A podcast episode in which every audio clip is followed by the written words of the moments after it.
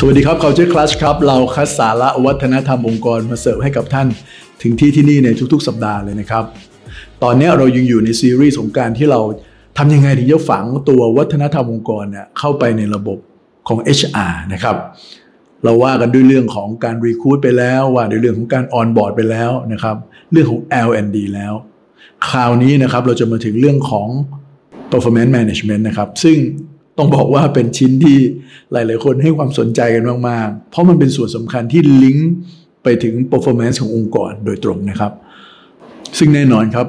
องค์กรโดยทั่วไปเนี่ยก็ต้องมีการบริหารจัดการผลงานต่างๆ เพื่อจะได้รู้ว่าพนักงงานในแต่ละคนเนี่ยเขาทำงานได้ตามเป้าหมายที่วางไว้หรือเปล่า ซึ่งเป้าหมายพวกนี้มันก็ถูกแคสเคดมาจากตัวเป้าหมายใหญ่ขององค์กรนั่นเอง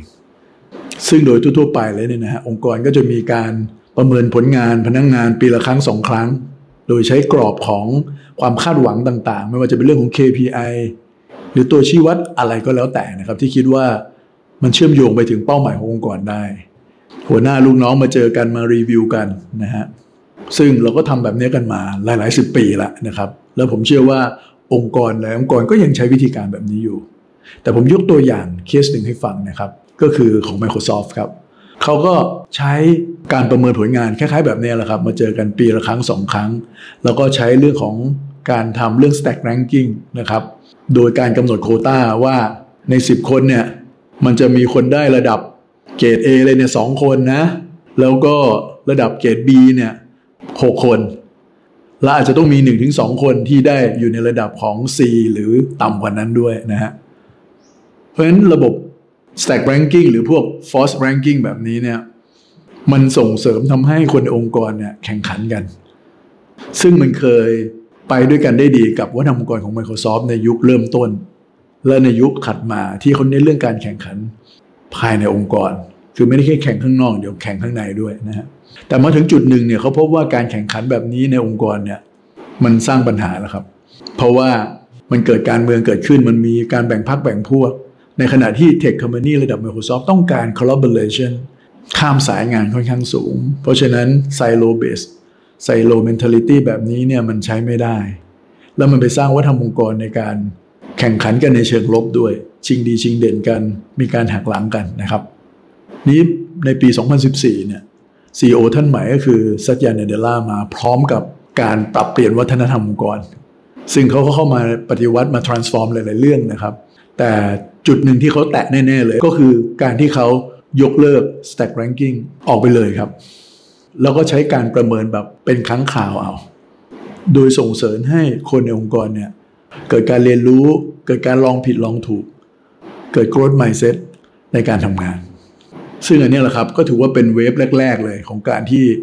องค์กรใหญ่ ๆ นะครับ เอาเรื่องวัฒนธรรมองค์กรนี่ยครับมาปรับใช้กับเรื่องการประเมินผลงาน นอกจากนี้แล้ว Adobe อย่างที่เคยเล่าไปแล้วนะครับ ก็คือว่าเขาก็มีการยกเลิกการประเมินผลแบบปีละครั้งสองครั้งแบบนี้เช่นเดียวกัน แล้วก็ใช้การเช็คอินแบบเป็นระยะระยะ เพราะว่าไอ้ระหว่างทางเนี่ยมันมีอะไรเปลี่ยนแปลงไปเยอะ ถ้าเราไปวัดกันแค่ปีละครั้งสองครั้งเนี่ยมันไม่ทันแล้วครับ ซึ่งนั่นก็คือในมิติของระบบเลยนะครับ ของตัว performance management ที่มันเปลี่ยนไป เพื่อให้วัฒนธรรมองค์กรเนี่ยมันเดินไปได้ การผสมผสานวัฒนธรรมองค์กรเข้าไปในตัว performance management เนี่ยมันก็มีอีกรูปแบบหนึ่งนะครับ ซึ่งหลาย ๆ องค์กรก็ใช้การให้สัดส่วนมัน อย่างเช่นใน 100%ของการประเมินเนี่ยเขาอาจจะให้ 20% 30%ก็ตาม เป็นน้ำหนักของเรื่องวัฒนธรรมองค์กรและ70%เป็นเรื่องของตัว performance ทำไมองค์กรใช้วิธีแบบนี้ ที่ใช้วิธีแบบนี้ก็เพราะว่าเขาพบแล้วครับว่าการที่เราจะ ให้องค์กรเติบโตแบบยั่งยืนเนี่ยเราจะโฟกัสแค่เพียงวัดอย่างเดียวมันไม่พอ ก็คือตัวเลขหรือตัวชี้วัดอย่างเดียวไม่พอ แต่มันต้องมองไปในเชิงของ how ด้วย ก็คือวิธีการที่จะไปถึงด้วย นั่นก็คือไปในแบบของเรา ไปในวิธีการของเราด้วย ไม่ใช่วิธีการอะไรก็ได้ แต่เพียงอย่างเดียวและนี่เป็นเหตุผลว่าทำไมมันต้องมีเรื่องของสัดส่วน 20% 30% culture 70% 80%เป็นเรื่องของ performance องค์กรไหนให้น้ำหนักเรื่องวัฒนธรรมองค์กรแค่ไหน บางครั้งก็ดูจากเปอร์เซ็นต์ที่แบ่งไปให้วัฒนธรรมองค์กรก็ได้ครับ ผมยกตัวอย่างอย่างอีเกียก็ถือว่าเป็น culture first company แห่งหนึ่งของโลกเลยเนี่ยนะครับเขาให้น้ำหนัก 50%เลยนะครับในเรื่องของวัฒนธรรมองค์กร อันนี้น่าสนใจมากนะฮะ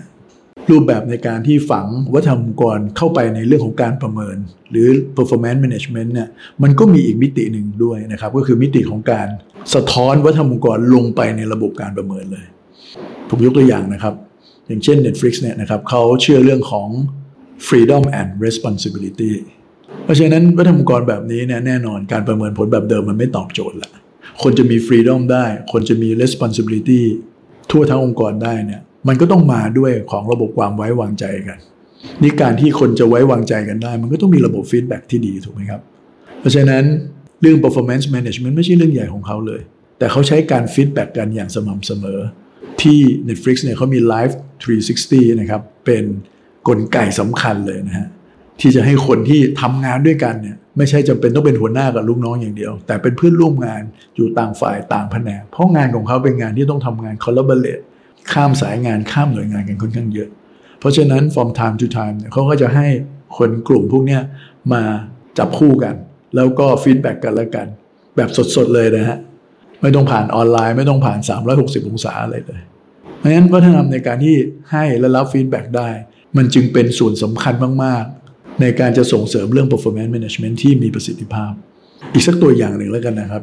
องค์กรอย่าง Airbnb ซึ่งเป็นเจ้าใหญ่ของโลกเลยในเรื่องของการที่จัดหาที่พักให้กับนักเดินทางทั่วโลก โดยที่ไม่ต้องไปนอนโรงแรมเนี่ยนะครับ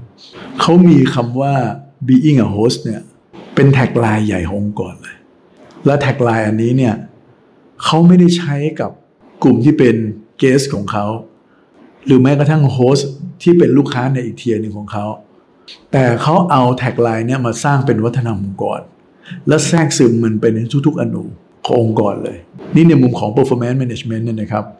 เขาจะ make sure ว่าการเป็น host ที่ดี การเป็นเจ้าบ้านที่ดีเนี่ยที่มันจะสะท้อนไปถึงลูกค้าได้ ทุกคนในองค์กรจะต้องมีเลนส์เดียวกัน จะต้องมอง host คนเดียวกัน แล้วดูซิว่าตัวชี้วัดในงานของเราเนี่ยมันจะไปตอบโจทย์ความเป็น host ที่ดีได้อย่างไร เพราะฉะนั้นเขาก็จะลากเส้นไปถึงคนในส่วนงานต่างๆ แม้ว่าจะเป็นคนที่ไม่ได้เกี่ยวข้องกับการดูแลลูกค้า หรือดูแล host โดยตรงก็ตาม ยกตัวอย่างนะครับ อย่างเช่นเป็น customer service เนี่ยเขาก็จะต้องดูเรื่องของจำนวน ticket ที่สามารถ resolve ได้นะฮะ แก้ปัญหาลูกค้าได้เร็ว แล้วก็ มีประสิทธิภาพมากน้อยแค่ไหนเห็นไหมฮะ มันก็จะสะท้อนของการเป็น host ที่ดีได้ ฝั่ง marketing ก็ตาม